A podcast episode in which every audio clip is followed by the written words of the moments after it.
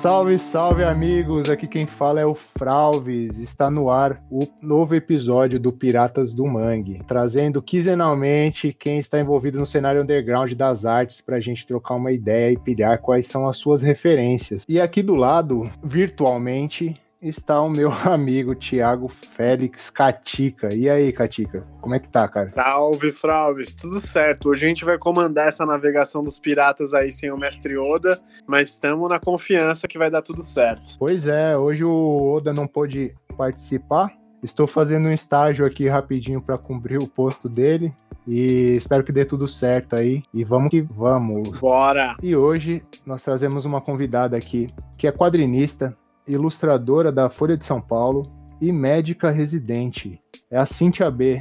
E aí, Cíntia, tudo bem? Como é que tá? Oi, tudo bem? Vocês? Opa, e aí, como é que tá nessa doideira aí de, de pandemia? Ah, cada vez mais surtada, né? Mas... daquele jeitinho, né? Mas ainda não matei ninguém, até onde eu saiba. Não, pode crer. E você, meu amigo que está ouvindo aí, é, você que está acompanhando, nós temos um grupo do Telegram. Você pode trocar uma ideia com a gente aí, ver o, em, de antemão o que a gente está produzindo, ver as indicações aí depois. Vou passar o link aqui para você dar uma olhada. O link é t.me barra Piratas do Mangue, tudo junto, t.me barra Piratas do Mangue, certo? Entra lá, vamos trocar uma ideia e é isso aí. Vamos lá, meu amigo Tiago Félix Catica. Comece aí as honras aí do nosso...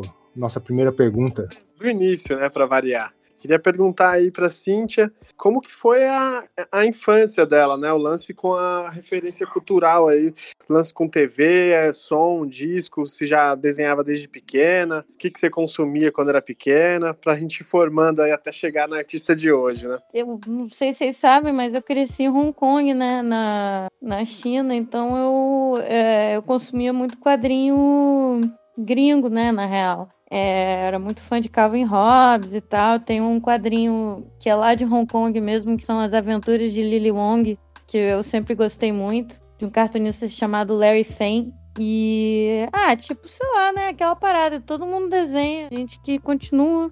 E eu fui uma dessas otárias. Pô, que da hora. Você ficou quanto tempo em Hong Kong? Você nasceu lá ou foi pra lá depois? Eu, não, eu realmente não sabia. Eu nasci aqui, eu fui pra lá com um ano e eu voltei com nove. Achei, que maneiro. É, enfim, foi legal. Foi tipo, foi é, crescer num lugar diferente, né? Quer dizer, uma vez a minha analista falou que ela acha que foi péssimo, mas... Ô, louco. É, você fica com meio que uma sensação de outsider pra sempre. Tem uma expressão que é, é Third Country Kids, uma coisa assim, que são... É, crianças que têm pais de um país é, e, e é, nascem em outro país e crescem em outro país, sacou? Uhum. Então meio Doideirinha. que se sentem, não se sentem de lugar nenhum. Poxa, gente, como... E, e, e eu fico curioso pra saber, né? Porque a gente assistia, pô, os desenhos aqui da, da S B T, Xuxa, essas doideiras aí dos anos noventa e tal. E o que que rolava na T V, assim? Eram as mes- essa, esses mesmos personagens que você falou? O tipo, como é a relação com a T V lá na infância em Hong Kong? Primeiro que... É... A gente tinha muita coisa americana lá, tinha, e inglesa. Tinha muita coisa inglesa, porque Hong Kong é uma colônia inglesa. Aí tinha a Star T V. E passava muito programa de infantil em inglês. E na real eu meio que detestava quando passava anime. Eu não sei se é porque eles não dublavam, mas era uma parada que tipo, eu achava super irritante anime. E passava de manhã num dos canais lá. E eu só fui gostar de anime bem mais velha, assim, já no Brasil. Não que anime seja chinês, né? Mas enfim. É, eu me lembro de ver muito Beetlejuice. Tinha uma...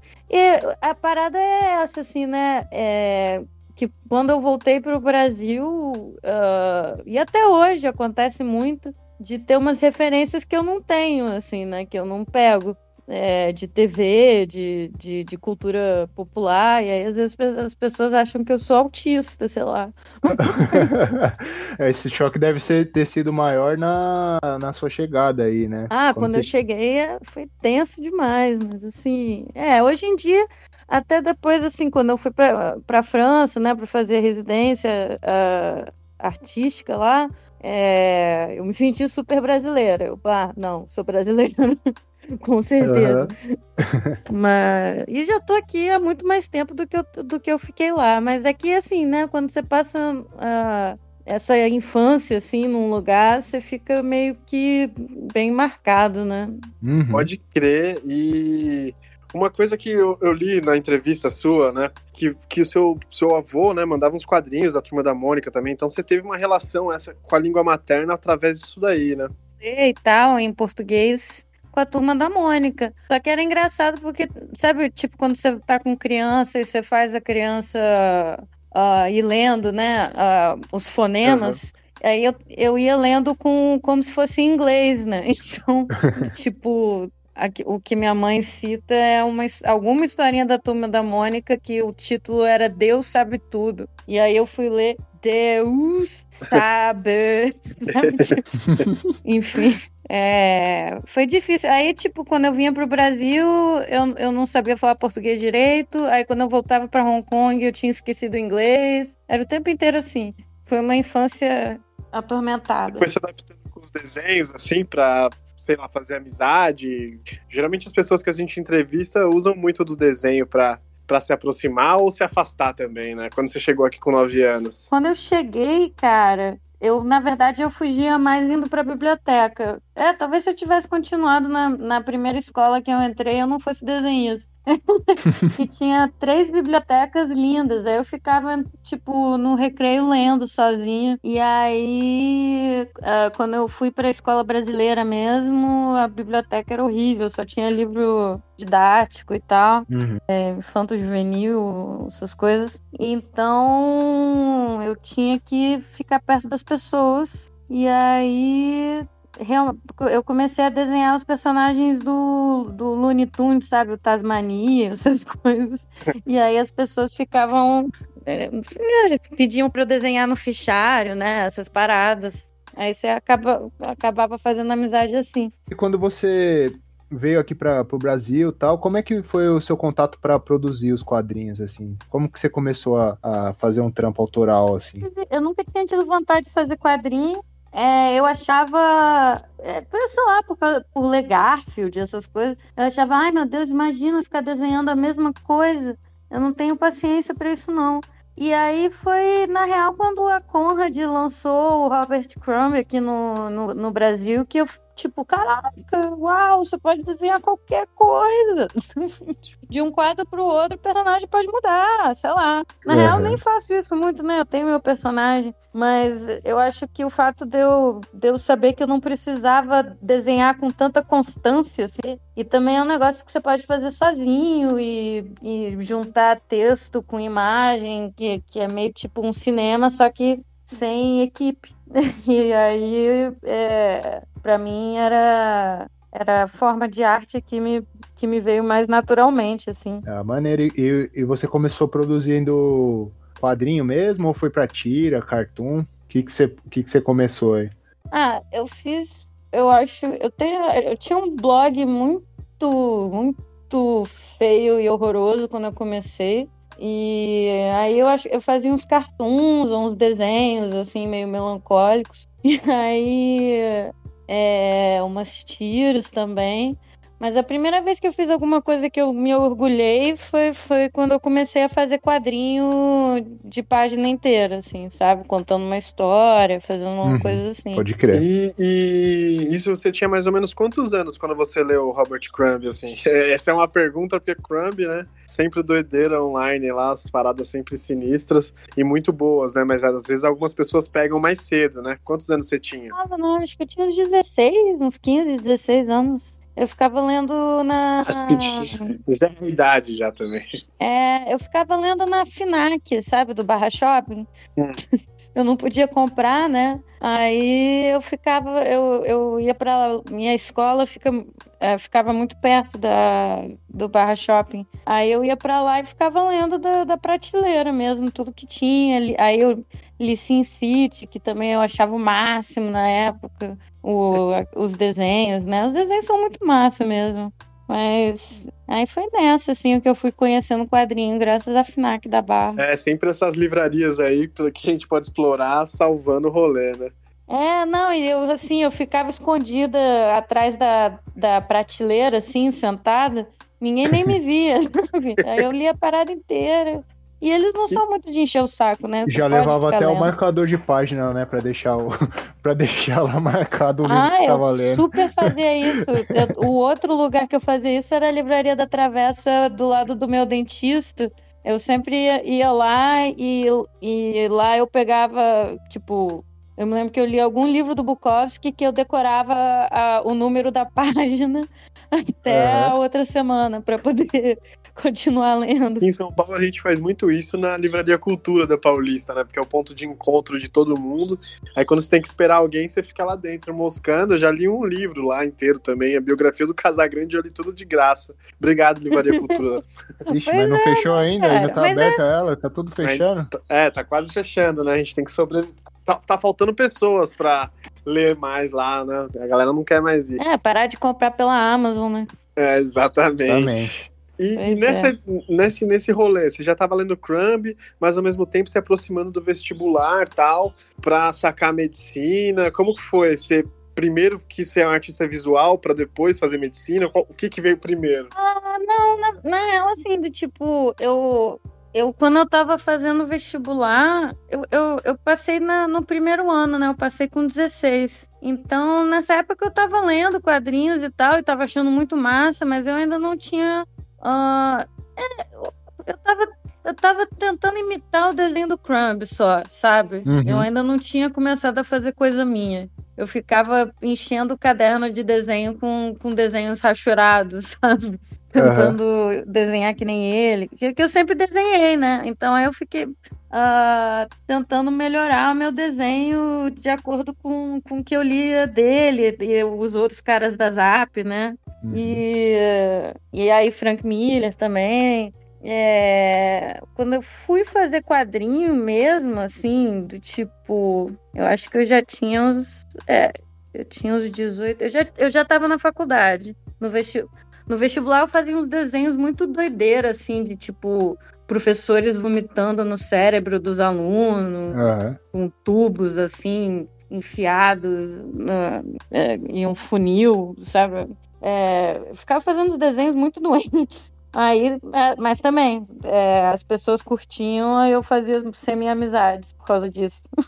E a, a revista Golden Shower, como é que, como é que foi o, o início? Como é que você começou a produzir ela? Eu estava na faculdade, é, aí eu comecei esse blog e tal, e aí um dia uma amiga minha chamou para ir num, num evento lá que tinha do Cuenca e do Alan Sieber, e aí eu conheci o Alan Sieber e eu comecei a ir no estúdio dele. E lá trabalhava o Tiago Lacerda também, não ator, né, claro, o, o El Cerro. Uhum. E é, eles, assim, era o tempo inteiro papo de quadrinho, de animação. E aí o, o Alan me emprestava vários livros. E aí foi, foi, foi me alimentando cada vez mais, assim. E aí, eu, aí que eu comecei a ter coragem de...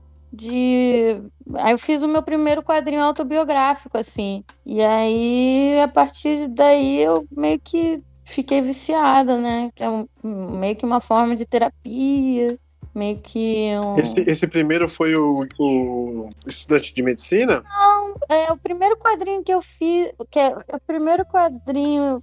Ah, eu fiz uns quadrinhos que, tipo, um era um esqueleto debaixo de uma piscina... Tem umas coisas assim que, que eu tenho guardado aí, que eu não jogo nada fora. Mas assim, é, o primeiro foi um que eu, uma história que eu fiz sobre a escola americana. Sobre... É, ah, sei lá, é, eu adolescente é, numa escola que tinha gente muito rica, né? E... Um, sei lá, questões uhum. que tinha na época. E foi, eu fiz com pincel, porque... É, o Alan tinha falado, não, você tem que desenhar com pincel, que não sei o quê. Aí eu comprei um, um pincel, Winsor e Newton, zero. E aí era dificílimo de, de, de, de manejar. Mas aí eu fiquei, fiquei, fiquei, fiquei, fiquei, até eu conseguir fazer uma parada semidecente, que foi esse quadrinho é, do, da, da escola americana. E aí... Aí, eu, eu, aí teve uh, também uma oficina de quadrinhos do Arnaldo Branco, com o Dahmer, com o Alan, com o Leonardo, aqui no Rio, no, na antiga Cinematec lá, e em Botafogo. Caramba, só, só monstro aí, hein? Só é, monstro. É, não, dele. Essa oficina foi, foi massa demais. E aí tinha outro... Eu, eu fiz principalmente também porque eu pensei, cara, numa oficina de quadrinhos vai ter gente que quer fazer quadrinhos, eu vou conhecer gente para fazer um zine. É, aí, só que, sei lá, todo mundo não era, entendeu? As pessoas gostavam de quadrinhos que não eram os quadrinhos que eu gostava, sabe? Tipo, super-herói, uhum. ou... Eu sei que tem muita gente que gosta de Bonnie, mas eu não gosto de Bonnie. Aí, é... Mas aí eu comecei a, a ter a ideia da Golden Shower e comecei a fazer quadrinhos pra, pra, pra, pra Golden Shower. E não sei, cara, eu, eu, tendo conhecido, como é que foi? Aí meio que nessa época eu conheci o Daniel Lafayette, aí o Lafa, ele, ah não, te ajuda a fazer, eu também entro nessa. E aí eu mandei e-mail pra, tipo, um, todo mundo que eu conhecia, de, que fazia quadrinhos, não que eu conhecia pessoalmente, né, mas que eu acompanhava blog, uhum. ou que... O que eu já tinha... Eu fui muito cara de pau, cara. Mandei pra todo mundo. Mandei até tinha, pra gringo. Mandei pra... fazendo um zine. Você, você tava no momento certo, na hora certa, né? Todo mundo que você tá falando aí é o que consiste a cena carioca no auge aí dos quadrinhos, né? Dos anos dois mil, assim. É, foi massa. Não, e os primeiros a, a, a me mandarem material foram os caras da samba, lá de Brasília. O Góes, o primeiro foi o Gabrielzinho, o Gabriel Mesquita, de, é, depois me mandou uma história o Gabriel Góes, junto com o Mesquita, junto com o Lucas, é uma história que eles fizeram os três, né, cada um faz, fez uma parte da história, e foi, começou com, eles foram os primeiros a mandar, e, e aí eu fui pegando coisa, aí o Góes me mandou aquele, a, aquele centerfold bizarro que tem, que me, me provocou muita vergonha quando eu ia na gráfica pra imprimir a revista. Qual que, qual que, é, qual que é a ideia, para quem não, não conhece? Ah, o, o, o Góes, basicamente, ele fez uma pintura renascentista em preto e branco, em estilo, né, quadrinho pop, assim, uhum. é, de uma orgia insana, com bebês... com camiseta de A C D C, é, vibradores, anéis... assim, eu fiquei meses olhando para aquela parada e até hoje eu descubro coisa nova, assim... Quer dizer, até hoje, né? Mas eu fiquei meses e meses e meses e sempre apareceu algum detalhe novo. É, é, muito, é uma, aquelas pinturas enormes que você vê em museu, sim, que, sim. Com, com milhões de coisas igreja. Acontecendo ao mesmo tempo. Ele fez isso... para uma revista de uma garota qualquer que, que sei lá, chegou e, e pediu. E, e você acha que, meu, e, e a relação com o ato premonitório, né, de dar o nome de Golden Shower e anos depois isso ser um tema da política nacional, né? Como que foi surfar? Gente, né, Sur- cara? Você como... surfou nessa onda aí? Pô, a, a revista tava não, lá. O, o Trump também rolou Golden Shower pra ele, cara. Sei lá, é o, é o, é o Zeitgeist. época, surfou nessa é, onda amarela mijando. Oi? Surfou nessa onda amarela, essa onda dourada. Surfando na onda amarela. É, não, eu tô até falando com o Batista e com o Panhoca da Pé de Cabra da gente lançar uma esse ano também.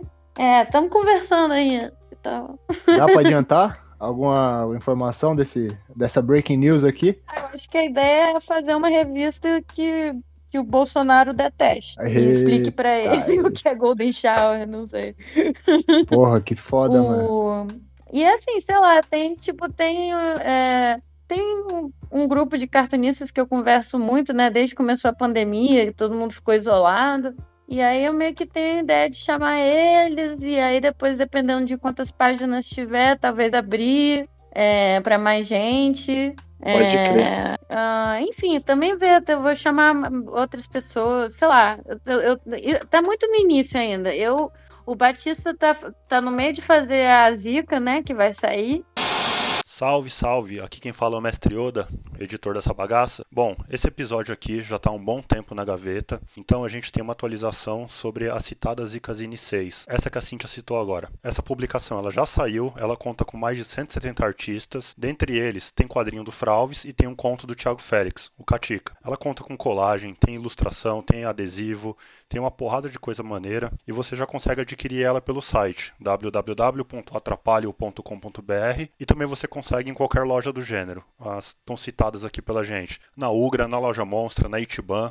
Corre atrás aí pra não perder que a publicação tá muito foda. Agora vamos voltar pro episódio. Valeu! Uhum. E aí, quando ele acabar o trabalho dele com a Zika, que a gente vai realmente sentar pra começar a conversar sobre a Golden Shower. Ah, e a Pode... Golden Shower vai ter uma vai ter uma história que eu tô fazendo com, com o Batista, que é baseada num, num personagem do Alan, que é o Gay Boy. Então, já tem essa. Pô, e aproveitando isso também, você produziu uma história com o Batista agora na, no Mal, né? Nesse ressurgimento foi, aí da, é. do, do Anexo Mal aí. Fala um pouco aí é, sobre... É, foi tipo um quadrinho a quatro mãos, né? Eu, eu fazia uma parte, mandava pra ele, aí ele completava, mandava pra mim. Aí a gente foi fazendo isso, assim. Poxa, maneiraço, é, tipo, cara. Tipo uma conversa. Na real, nem foi pra mal, sabe? Eu, eu meio que tive... Foi, eu acho que foi no início da pandemia. E aí eu, ai, que saudade de sentar e conversar com o Batista. E aí eu meio que... Falei, ah, eu vou criar um ambiente imaginário uhum. é, pra gente conversar. Pô, maneiro, então, você vê como é que é, né? Tipo, você depois de um tempo acabou sendo... Tá na mesma publicação que o Crumb, que meio que te levou pro... Pô, né, quadrinhos, cara? Né? Não, o Crumb, eu, eu vi ele na... na, na eu ouvi na, na Flip, uhum. que ele veio, sabe? Uhum. É... A gente, eu tava o Tiago também, o El Cerdo, e a gente entrou meio que de penetra numa conferência de jornalista que tava tendo ele, o, o Sheldon e as respectivas mulheres, né? Então tava a Aline, e, enfim, eu não conheço o nome da, da mulher do, do Gilbert Sheldon, mas foi uma experiência quase religiosa, cara. Eu cheguei lá, assim, cada um virou o desenho, e aí o Tiago pediu pra eu entregar, tipo, porque eu falo inglês, ele falou, entrega uma Beleléu pro Crumb. Nessa época eu nem tinha Golden Shower ainda pra entregar. Uhum. Aí, então, eu saí correndo atrás do... Aí, quando acabou a conferência, o Crumb saiu que nem um zureta, assim, pra, pra sair fugido, pra ninguém falar com ele. Uhum. E aí, eu saí correndo atrás dele que nem uma doida, e, e cheguei perto dele e só consegui falar assim, for you! Ele... O Crumb olhou nos meus olhos e pegou o, a revista e falou, thank you. E, assim, eu quase desmaiei. Mento, né? Porra, tem que, ma- tem que mandar uma carta pra ele aí, ou e-mail, falar aí, ó, lembra aí, ó, agora tamo junto aí, ó. É, agora a gente tá na mesma publica- publicação, meu irmão. O Camilo Solano lá, que fez o Stalker lá com ele, né? É, só que ele não sabe ler português, então ele nem sabe o que que é, só deve achar o desenho feio. Aparentemente ele, tipo, o, aquele negócio de conhecer seus heróis, né? O Lloyd Dangle, que é um cartunista que eu adoro, aparentemente ele conheceu o, o Crumb, ele foi lá na casa dele na França e o Crumb odiou ele, tratou ele super mal. Então, aí eu, sei lá, eu acho que é, é, é essa... Uh, é, como é que fala? É... Brush Nossa. With Fame. Ah, enfim, esse, esse, esse encontro rápido valeu muito mais a pena. Foi tipo só mágico, assim. O Crumb olhou nos meus olhos, ele reconheceu a minha existência. Eu posso morrer feliz. Eu, te, eu tenho esse receio também de, de colar junto, assim, de artista que eu admiro pra não, não pegar um ranço aí e, não, e parar de gostar do trampo do cara, tá ligado? Ou da minha. E eles precisam sabe? evitar de ir pro Big Brother, né, velho? Porque aí eles podem se queimar claro. mais ainda. É uma parada artistas. absurda que eu odeio, que eu, que eu fico assim... Aí, pô... Não quero, não. Você já tem que ficar sabendo que, sei lá, Polanski estuprou a garota de treze anos. Eu não quero pegar ranço do, do, do Robert Crumb. Uhum. Cíntia, entrando nessa seara aí, é, a, a Laerte ficou doente, né? Teve a Covid, mas teve uma, uma energia muito positiva da galera, todo mundo torcendo por ela, pra ela que saísse quanto antes. Mas algumas pessoas viram os quadrinhos lá da época do, do, do Piratas, né? E meio que quiseram cancelar ela, assim. E outros rolou eventos recentes. Rolou, rolou. Pegaram uns quadrinhos ah, na época cara. da doideira com o Glauco, né? E aí ah, a para, gente... gente. Não, não tem que cancelar ninguém. Ainda mais que, tipo, a... as coisas se passaram em outras épocas. As pessoas pensavam diferentes. Aquilo pra época era pra Frentex, sei lá. Sim, Ai. então, a, a pergunta que eu tenho pra você é nesse aspecto mesmo, porque você vai fazer a Golden Shower, é, a gente sempre tem, vai ser um, um humor transgressor, vai vai vai vai estar tá naquela pegada de sempre do quadrinho underground. A gente fica imaginando o dia que chegar na... na... na grande bolha do Twitter, né? Uns quadrinhos do Marcati, assim, o que, que vai acontecer com o Marcati, né? Então, eu penso, qual, qual que é a sua visão sobre esse assunto, saca? Oh, né? Enfim, mas assim, vocês é, estão ligados naquele ensaio que tem do Daniel Klaus, né? Que... Uh, sobre que, assim, que a, a grande bênção do cartunista é que a gente faz um, um a gente tem uma o nosso meio de arte é um que não é muito reconhecido, então a gente meio que tem mais liberdade para fazer o que a gente quiser. Isso mudou, né, com a internet e tal, e é palha, entendeu? Porque quadrinho é... Qualquer, eu, eu sou da opinião que qualquer obra de arte você pode fazer o que você bem entender, porque o seu, não, você não está ali para educar ninguém, não é uma obra didática, é uma obra artística. Então, né, aqueles, aqueles uhum. quadrinhos racistas do Crumb, aqueles quadrinhos misóginos do Crumb, eu, eu sou fã pra caramba do Crumb mesmo assim. Para mim, aquilo é uma expressão da doente dele, sacou? E eu acho que, assim, quando você tá fazendo um desenho, quando você tá criando alguma coisa, a sua responsabilidade é de, é de, de, de retratar a verdade sua, ou verdade que você vê no mundo, ou, entendeu? Não é de, de, de, de ser correto, ou de estimular as pessoas a serem melhores. Não, sabe? Eu acho que até você estimula as pessoas a serem melhores, porque quando elas veem um negócio horroroso daquele jeito, elas falam, não, pô, palha, né? Mas, enfim, não é... Sua obrigação não é ser amado, a sua obrigação é, sei lá, falar verdades, não sei. Que nem... Vocês estão ligados que o, que, o, que o Pablo quase foi cancelado? Eu ia te fazer essa pergunta agora, porque recentemente teve o lance da escória com o lançamento do Pablo Carranza, né? Oh. E aí eu vi você muito engajada, conversando no post com as pessoas, por isso que eu quis perguntar qual que é a sua visão sobre esse tema, né? Ainda mais no, na, na, no nosso ramo aqui, dos Piratas do Mangue, da própria editora Mangue, né? Que é, são os quadrinhos undergrounds que estão nessa doideira aí. E eu queria saber, tipo, como que você viu essa, essa situação aí do Pablo? Ah, nossa, gente, tem um grupo de WhatsApp que é, tá até agora esquisito. É... Porque, assim, a questão é o seguinte, eu tô falando do ponto de vista de alguém que conhece o Pablo. O Pablo é tipo meu irmão. E uhum. ele morou muitos anos aqui no Rio e tal. E, a gente, e, e, sabe, eu tô ligada que ele ama filme de Kung Fu velho, sabe? É... Aquele da, da, da, da parada voadora que decepa cabeças. Qual é o nome daquele, daquele filme? Sabe? Não sei se você tá ligado. Não manjo, Mas, não. tipo, a trigésima sexta Câmara do Shaolin. É... Essas, esses filmes de Kung Fu, sacou? Pode então, crer. Assim, eu vi aquela capa, eu reconheço... E também eu, eu morei em Hong Kong, né?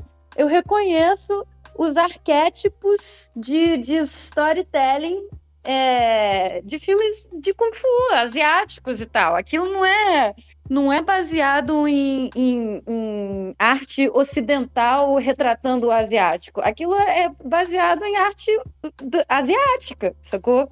E assim, t- talvez tenha pecado ao pintar as pessoas de amarelo? Pode ser.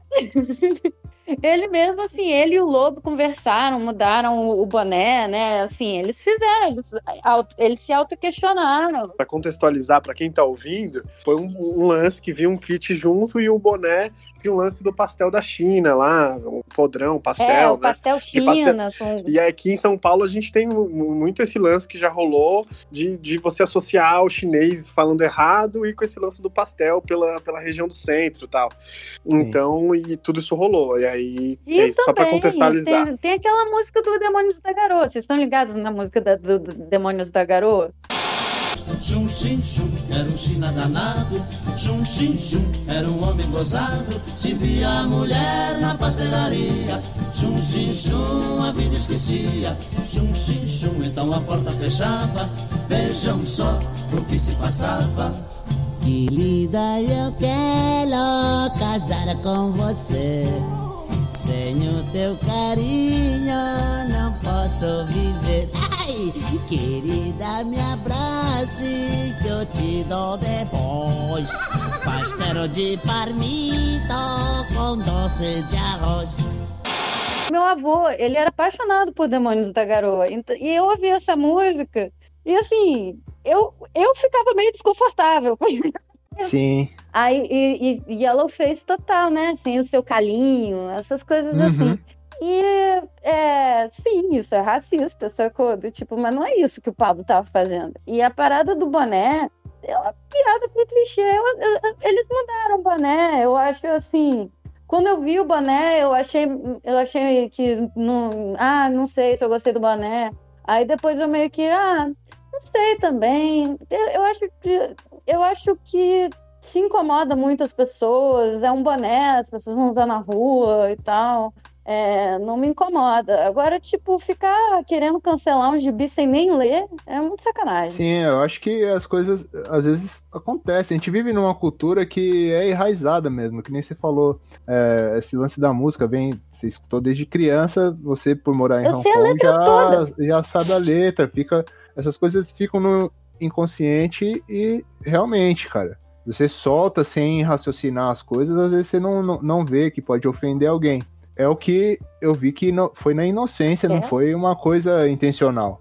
E estamos para aprender, né? O que aconteceu né? ali... Se, a é... pessoa, se ofendeu, tudo bem, vamos resolver e vamos melhorar. Agora, realmente, cancelar, igual você falou, cancelar o artista e o, o quadrinho sem ler e sem dar uma oportunidade de resposta ou de melhoria, é, realmente é bem complicado, né? Eu acho besteira. Eu, uh, e eles trocaram o boné no fim das contas. Assim, e o Pablo, ele, tipo, ah, realmente, eu não devia ter pintado as pessoas de amarelo. E aí, assim, eles, sabe, não são idiotas. São pessoas Sim. que são conscientes. E é, uhum. o, o início da parada foi homenagem a, um, a, a uma cultura que eles amam. E não, eu não digo a cultura asiática, eu digo a cultura de filme de Kung Fu. Que nem o Tan Clan, também tem. Tan Clan, né? É, e, uh, sabe, tá, é, enfim, tá na cara que não é pra você ficar é, numa cruzada, contra, e, e ainda mais contra uma editora pequena, contra um artista que tá, sabe, tentando sobreviver de arte. Pô, qual é, sabe? Você quer cancelar alguém? Cancela a Globo, cancela essa galera que, que tipo, tem mais que ser cancelada, que, que são é um bando de hipócrita que só faz é. o que se, o que tiver Cancelem no training. Cancelem os reais racistas e, e xenófobos que estão é, por aí, total. né? Não, atitudes erradas acontecem, às vezes por ingenuidade, e, e estamos aqui para aprender e tem que saber filtrar o que é, é maldade, o que é uma, um, um racismo real de um erro infantil, né? Muito bem dito. O que é maldade, não é maldade. Até o negócio do pastel China, é, é, o nome do, do, do gibi é Podrão Aniquilação. Eu ainda não li, mas eu imagino que tenha uma conexão aí, né? Podrão, Sim. pastel... Sim. Kung Fu. Pode crer. Enfim. Cintia, vamos mudar um pouco de assunto, voltando para sua, sua produção, né? E o lance de trabalhar com... Uhum. Eu fico nervosa. Não, mas foi... não, é pra... porque esse foi um super debate aí. A gente tá adorando trocar essa ideia, porque você representou legal o... O que... qual que é a sua opinião sobre o assunto, né? Então, mas voltando pra produção, queria hum. saber como foi o lance de trabalhar com animação também, com o Sieber, né? paga, hum. Continua em cancelamento, aí o grande Alan Sieber, o cara que tá sempre, tá sempre no alvo, né? Mas falando em cancelamento... a, a gente tá cancelado, o, o, eu e o Alan, a gente se bloqueou nas redes sociais, a gente tá super brigado, mas assim, mas eu amo ele, ele me ama também, a gente, a gente se bloqueia de vez em quando. Faz bem, né, pra amizade. Mas e como que foi esse trampo de animação e tal?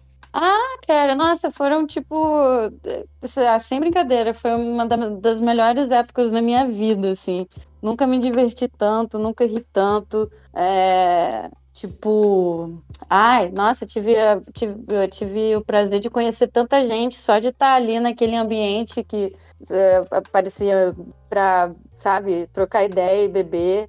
E para fazer as vozes das animações, eu conheci o João Velho, né, que é filho do Pereio, que é absurdamente hilário. É... Além de vários outros, teve... a gente chegou a gravar com o Miele, com o Paulo Betti. Pô, foi... assim, é... era tudo muito maluco, sempre com muito pouco dinheiro, sempre com pouco tempo. Enfim, é, é muito desgastante trabalhar com animação para adulto no Brasil, assim. Tipo, naquela época, ainda por cima, era, não existia, assim, né? E então, sei lá, alguém oferecia uma merreca, a gente saía com tudo para tentar fazer o negócio acontecer. Tipo, eu, Alan e a Alzira Valério, que era a produtora, né, na época que eu trabalhava lá, e a gente fazia o impossível, cara, virar, virando noite, fazendo storyboard, é... nossa, era... era cansativo, mas era maravilhoso, sabe? Só complementando o que você tinha dito, que esses dias eu escutei um podcast do Arnaldo Branco, e ele falou da grande dificuldade de trabalhar com animação adulta no Brasil, né? Que vários roteiros da galera dessa cena carioca, de São Paulo também, estão na gaveta, uhum, porque não tem financiamento, né, aqui no Brasil, para esse tipo de produto, né? A galera agora conseguiu achar finalmente a, a animação infantil, né, que tá, tá rendendo bastante trampo, mas a animação é. adulta não tem mercado, né? É, cara, é uma pena. Não, só ali naquele estúdiozinho da Tosco, o Alan é... é, é... traumatizado, acho que nem que pagassem muito a ele, ele voltasse. Talvez se pagassem muito a ele, ele voltasse. Mas assim, é, eu vi o que eu vi ali de projeto maravilhoso que, que só chegou na Animatic, sabe? E que, que uhum. eu editei as vozes, que eu fiz as coisas, e você fica tipo, porra, do piloto. A gente fez um piloto de uma novela, sabe, de uma novela brasileira animada, com desenho do, do Daniel Log, fundo do Bernardo França. Assim, o negócio era lindo, lindo. Lindo demais. E o roteiro era do Arnaldo. É, eu acho que o Damer contribuiu com, com a ideia inicial. E a, aí o roteiro era do Arnaldo e do, e do Alan. E assim, era muito engraçado. Eu não sei se tem no, no YouTube isso, mas, putz, você fica tipo, cara, eu não acredito, não, não foi, por quê? E teve, ah, teve vários outros, cara, teve... A Tosco T V foi um que, assim, é, a gente... Eu fui ver o resultado daquilo hoje em dia, na época a gente odiava, na época a gente morria de ódio, assim, nossa, ficou uma bosta, porque a gente teve que fazer com tanta, tanta correria e tão virando que a gente, sabe, ficou maluco. Aí recentemente eu fui olhar e eu, cara, mas ficou legal, cara, ficou massa. E aí pelo menos tem essas coisas que a gente conseguiu fazer, mas assim, não, é, a Tosco acabou, não tem mais... A... Todo, de, todos esses roteiros que não, não vão sair, né? E, ah, eu fico triste. É, é palha. É, era um eu lugar imagino. que reunia muita gente... Era um lugar que reunia muita gente talentosa, muita gente com paixão pelo que estava fazendo, sabe? Ganhando pouco e trabalhando muito pelo... Pelo, pelo, pelo fato de ser tão bom, de ser tão engraçado, de ser, sabe... Mas não foi pra frente. Nossa, eu imagino a frustração mesmo, até pra quem, a gente que apenas ia consumir a parada, né? A gente uhum. fica pensando, imagina quem tava trabalhando. E continuando em trampo ainda, Cíntia, agora falando hum. da parte editorial, né? Pra trampar pra Folha, escolha, essas partes de, pô, você assume uma coluna ali. Cara, como que funciona essa logística? Você lê a coluna antes, pra quem não, não conhece nada, tá ligado? Pra quem não manja nada desse uhum. tipo de trampo. Você tem que ler a coluna pra fazer o desenho, aí você tem um, um deadline pra entregar a parada. Como que é proceder nessa... É, é assim, é, a, a colunista, ela, ela sabe qual é o meu deadline e ela não é uma escrota de me mandar em cima da hora. Ela é. me manda, tipo, geralmente ela me, ela, ela me manda uns dois dias antes, aí eu leio. E aí, às vezes vem a ideia na mesma hora, às vezes eu tenho que ficar remoendo, às vezes eu esqueço, e aí eu tenho que fazer em cima da hora, e às vezes eu desenho, é o melhor desenho que, que eu faço. Uhum. É, mas é assim, é do tipo, cada semana eu tenho que ficar esperando até chegar quinta-feira, que aí eu sei o que, que eu vou ter que desenhar. E eu nem, eu nem tento, assim, adiantar nada, não. Eu podia até, talvez, tentar ler a notícia, né? E, e fazer alguma coisa genérica sim, sim. o suficiente. Mas eu falo, ah, eu consigo fazer rápido o suficiente. Tem gente que... Eu, eu tá... desenho rápido. E você tá mas... acompanhando quem agora na coluna? Em que, sim... Quem que é a, a Cláudia tá, A Cláudia Tages. Ela é uma escritora lá do Sul. E ela fala sobre quais temas, ela assim? Ela fala bastante sobre política. Ela fala de uma forma bem humorada, assim, né? Fazendo piada. Ela é uma, uma escritora mais uh, de humor, assim. Eu acho que o último livro dela que saiu, que, que é bem legal, é... Oxi, eu não vou lembrar o nome. Mas é assim, ela acorda, ela acorda um, um cara. Ela vai dormir uma mulher e ela acorda um cara. E aí o filho dela fica tipo, quem é você? E você trabalha com esse trampo lá na Folha, né? Tem uma galera que, tipo, que desenha lá, né? E é um, um dos trampos mais legais, assim, tipo, no, tipo no, no sentido de reconhecimento, trabalhar na Folha, no Globo, né? Que são jornais de grandes, grande expressão do Brasil, assim, que tem esses trampos de desenho. Você tem um contato, uhum. tipo... Você sai com a galera quando, em, antes de pandemia, né? Pra tomar uma breja, pra tro- trocar uma ideia quando você tá em São Paulo, os outros artistas, né? Quem faz as, os quadrinhos. Ou não, é cada um na sua, vocês não têm esse contato de redação, assim? Não, não tem nenhum contato de redação, não. Assim, é por... É por uh, uh, pela vida... Os, uh, os, os ilustradores uh, que fazem quadrinhos... E os cartunistas que uh, frequentam, né, feiras e, e esse mundo mais underground, sim, aí eu saio para tomar uma cerveja, tipo Galvão, é, uhum. do Globo, tem o, o, o Eduardo Arruda, começou a publicar no Globo agora, né, e ele é meu amigão, é meu, ele mora aqui no Rio. Aliás, tá sendo, tipo, pra mim é a melhor tira. Ele e o Galvão substituindo a Laerte são as melhores tiras, assim, que estão saindo em jornal. E, é, mas não, não tem redação, né? Eu não tenho que ir lá. Eu mando tudo pela internet. Não, pode crer. E você tem outra profissão também, né? Você trabalha em hospital, uhum. né? Médica. Médica aí. Como, fala um pouco aí como, concilia, como você concilia essas duas funções e entrega, entrega tudo, entendeu? Como é que... Ai, cara. Não, enfim, assim... É... É porque é por um tempo limitado, né? A residência ela dura três anos, aí depois... O meu objetivo é, de, em algum momento, eu, eu conseguir ter o, o tempo tanto para um quanto para outro. Porque atualmente o que eu faço é assim, fim de semana eu desenho, dia de semana eu trabalho e quando chego em casa eu, eu desmaio. Como vocês devem ter percebido, né? Uhum. É, hoje eu saí mais cedo, eu falei, eu passei um pouquinho mais cedo. Aí eu cheguei em casa em, tipo, meia hora. Faz toda a diferença. Não, eu fico curioso por isso também, porque eu também tô na mesma, assim, não, não sou médico, né? Mas uhum. trabalho ah. em outra função que não tem nada a ver, assim. Eu trabalho na seguradora, no escritório Ai. e... burocracia. Praticamente o Kafka aí, ó, que escrevi pra lá na seguradora. Tá, tá. É, é, então. Teve uma, o outro dia eu tava conversando com um cara que ele falou isso, assim, do tipo que a gente passou de, de, pra uma época que a gente tá voltando pra uma época onde artistas meio que tem que ter um emprego, sabe? É, era uma coisa normal, né? O Melville tinha emprego, o Kafka tinha emprego, o Milor, o Jaguar, o, o Sérgio Porto... geral trabalhava em banco, né? Geral era funcionário público. A gente que, que começou a inventar essa história de, ah, não, sou artista. E não só eu sou artista, como eu não vou ficar pintando retrato de gente famosa, não. A não ser que você seja o Romero Brito. Eu vou pintar o que eu quiser. Pô, da hora, não sabia, não sabia que... Não sabia que, tinha, que já teve tanta gente assim, viu? O quê? Vivendo nessa, de arte? Nessa, nessa situação, trabalhando em empregos de C L T, assim, se pode ah, dizer. Ah, muito, né? No Brasil, cara, tipo, toda essa galera trabalhava... É, a, eu acho que depois eles talvez conseguiram sair, né? Eu acho que o Jaguar não trabalhou a vida inteira, não, não se aposentou pelo banco, não, não sei. Na real, eu não sei. Mas... Pode crer. O Milor, ele, eu acho que o, o, o básico dele era tradução também, que é o, o Gerlach. O Gerlach, ele trabalha com tradução. É, se você for ver, todo mundo tem que ter. O, o, o Arruda é um que trabalha em banco. É mesmo? Ó.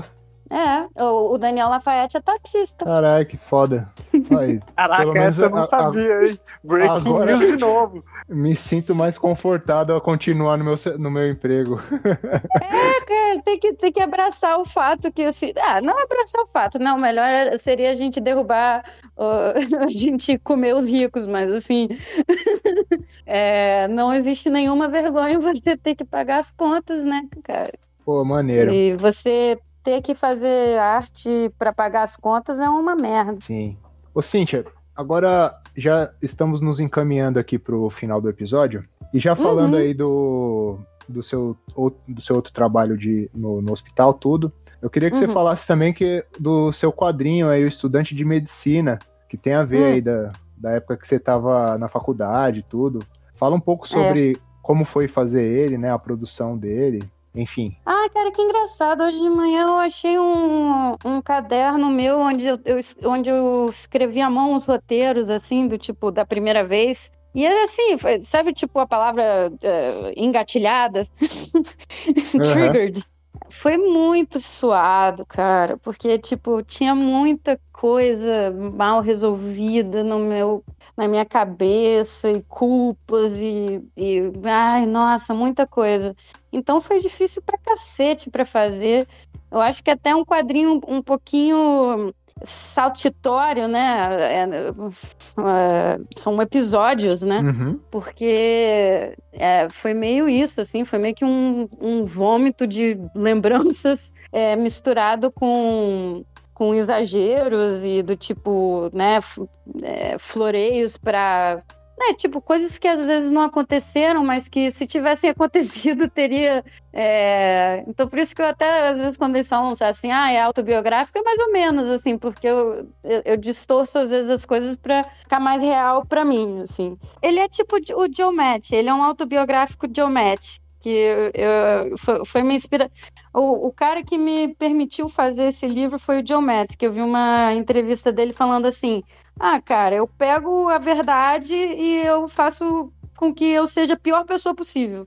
E aí eu tentei fazer, aí eu falei, ah, é, né? Tipo, aí eu tentei fazer isso, e mesmo assim eu acho que, eu, que tá tranquilinho, né? Eu pareço uma pessoa super boazinha. Não, pode crer. Mas é isso aí, Cinti, chegou agora ao término aqui uhum. do episódio. Foda, deixa seu, deixa seu jabá aí, seus contatos aí pra o pessoal te encontrar aí, conhecer mais o seu trabalho. Ah, basicamente, por enquanto, é, o melhor é entrar no meu Instagram, é, arroba malacossa, com dois S, com C O M A L A C O S S A. Boa! Boa!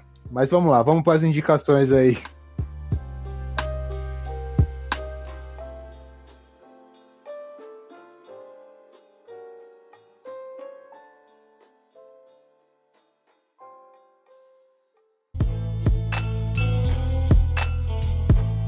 Vamos lá, Catica. Começa aí, cara. Bom, minhas indicações aí, em janeiro eu comecei voltando mais, ler uns livros aí, que eu tava meio parado em dois mil e vinte, com a pandemia foi meio tensa, mas já comecei bem, assim, cara. Comecei lendo, e eu quero indicar o Knupp. Não sei se é assim que fala em alemão, ou se é só Knupp, mas tem um K, né? K N U L P, Knupp, do Hermann Hesse. E é um uhum. livro que saiu pela Todavia no ano passado, livraço, assim, eu devorei, em uma semaninha, devorei, assim, é um livro curtinho, e fala a história de um andarilho em três visões diferentes, né? Um amigo dele, a visão dele e, enfim, são três partes aí, que eu não vou dar muito spoiler, mas é uma leitura muito agradável, assim, tipo de reflexão mesmo sobre o que a gente tá fazendo da vida, como deveríamos fazer a vida, como deveríamos agir, né, tá ligado? Nesse sistema que a gente vive aí. E foi uma indicação que eu saquei porque o, pre- o pós-fácil do livro da Todavia foi o Ferrez, que falou que esse livro mudou a vida dele. Então, porra, eu nem quis saber mais nada. Eu falei, pô, você mudou a vida do Ferrez, espero que mude a minha também. E busquei pra ler. Mas mudou? Foi um livraço, adorei. Mudou, mudou sua vida? Mudou, mudou. Eu tô um novo homem agora, cara. Sou um novo homem. É, Herman Hesse muda a vida. Eu foi... acho tão engraçado. Desculpa interromper, mas, pô, Herman Hesse é, é meu autor favorito. Ele nasceu no mesmo dia que eu. Ih, tá vendo? Eu tô falando, ó. Olha a constelação ah, dos bagulhos ligando tudo. E, e, e, e como disco também, além desse...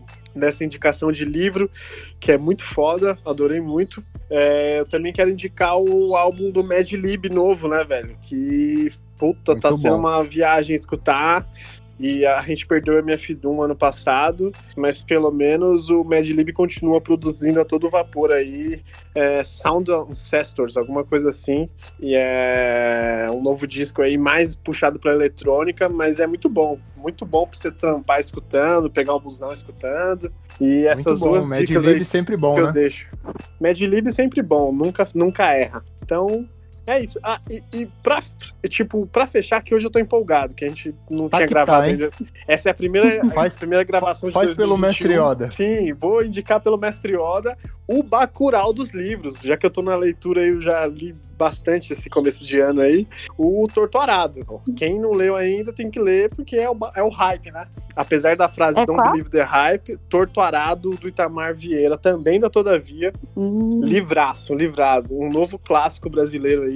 E pelo hype que tá se fazendo pelas redes, a gente nota, e eu pude conferir lendo, tá ligado? E é um amor à terra mesmo.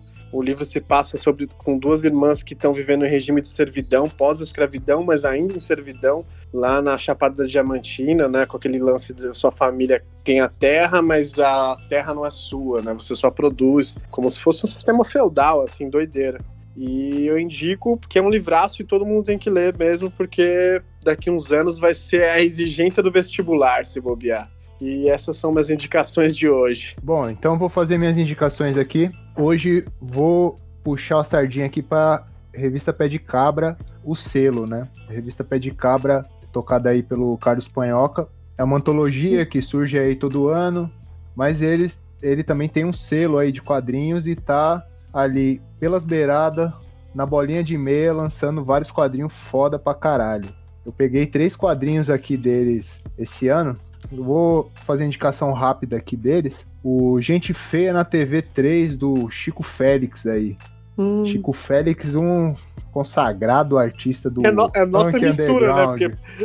Pra quem não sabe, o, o Chico já aprovou, o Fraubes, né, que se chama Chico, e eu, o Tiago Félix, né? A gente sempre fala que ele é a nossa junção, é a fusão dos dois, velho. É isso gente, aí. Gente, eu só... achava que era você. Só que nessa sur...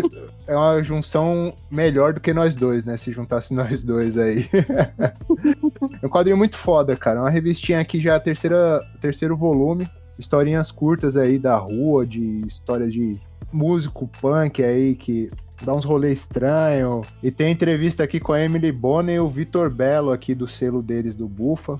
Quadrinho fudido. Segundo quadrinho, Menino Infinito, do Fábio Lira. Uh. Cara, vou falar aqui que o Fábio Lira é um dos meus desenhistas de quadrinho preferido da atualidade, viu, cara?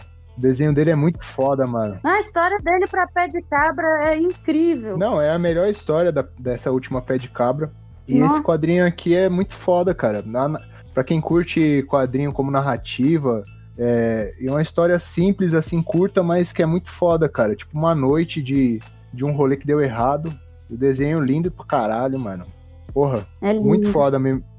Esse quadrinho aqui, eu já fiquei curioso pelo, pela história da Pé de Cabra. Dos Simpsons lá dele. E pegando esse quadrinho aqui, realmente me surpreendeu. E o último, e não menos importante, Sinuca Paranoide, do Vitor Bello. Sinuca ah, Paranoide, As Tacadas de Bambino. Mano, muito bom, velho.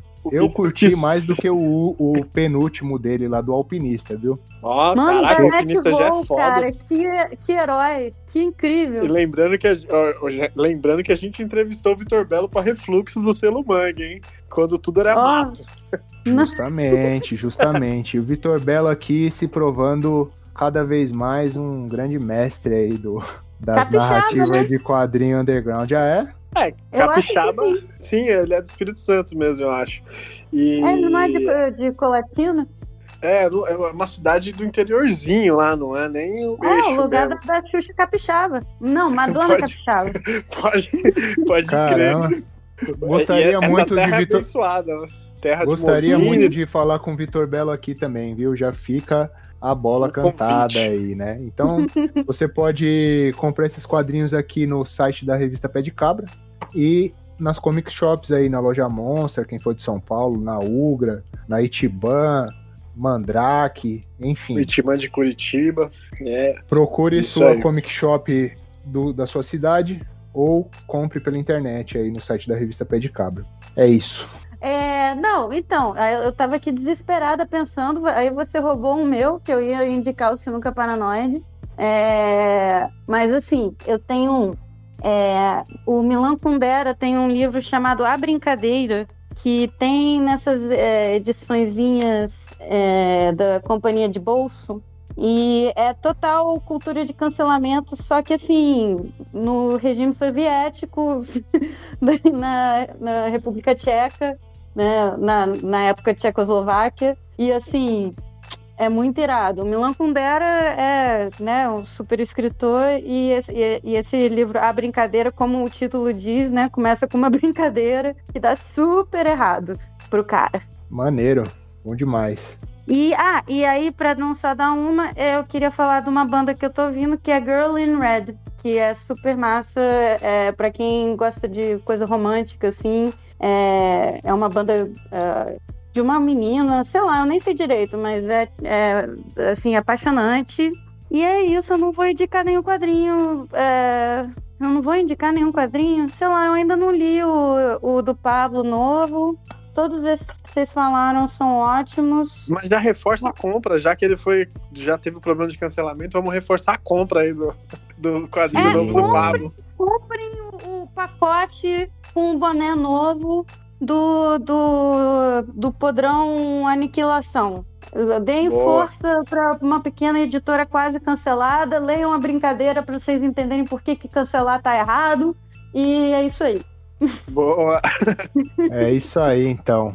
Fechou, então. Muito obrigado, hein, Cíntia? Valeu demais, Valeu, mano. gente. Desculpa obrigado aí, mesmo eu fiquei aí. matracando. Não, foi Não. muito bom o papo. Muito bom mesmo. Obrigado, satisfação. Valeu. Apesar da residência aí, tá tomando o seu dia, você conseguiu descolar um tempinho pra gente. Muito obrigado mesmo. Uma honra. Ah, nossa, obrigado a vocês por convidarem. É isso aí.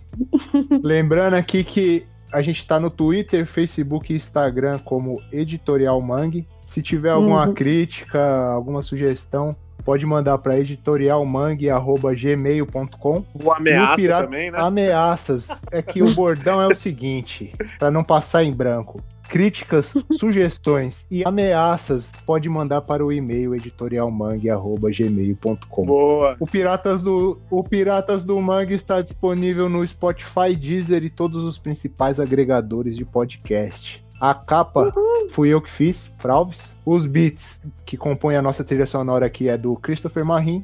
A produção geral é do Tiago Félix, vulgo Catica. E a edição e revisão é do Mestre Oda, que não está falando dessa vez, mas está ouvindo. Valeu, rapaziada, é nóis. Valeu. Forte abraço. Valeu. Tchau.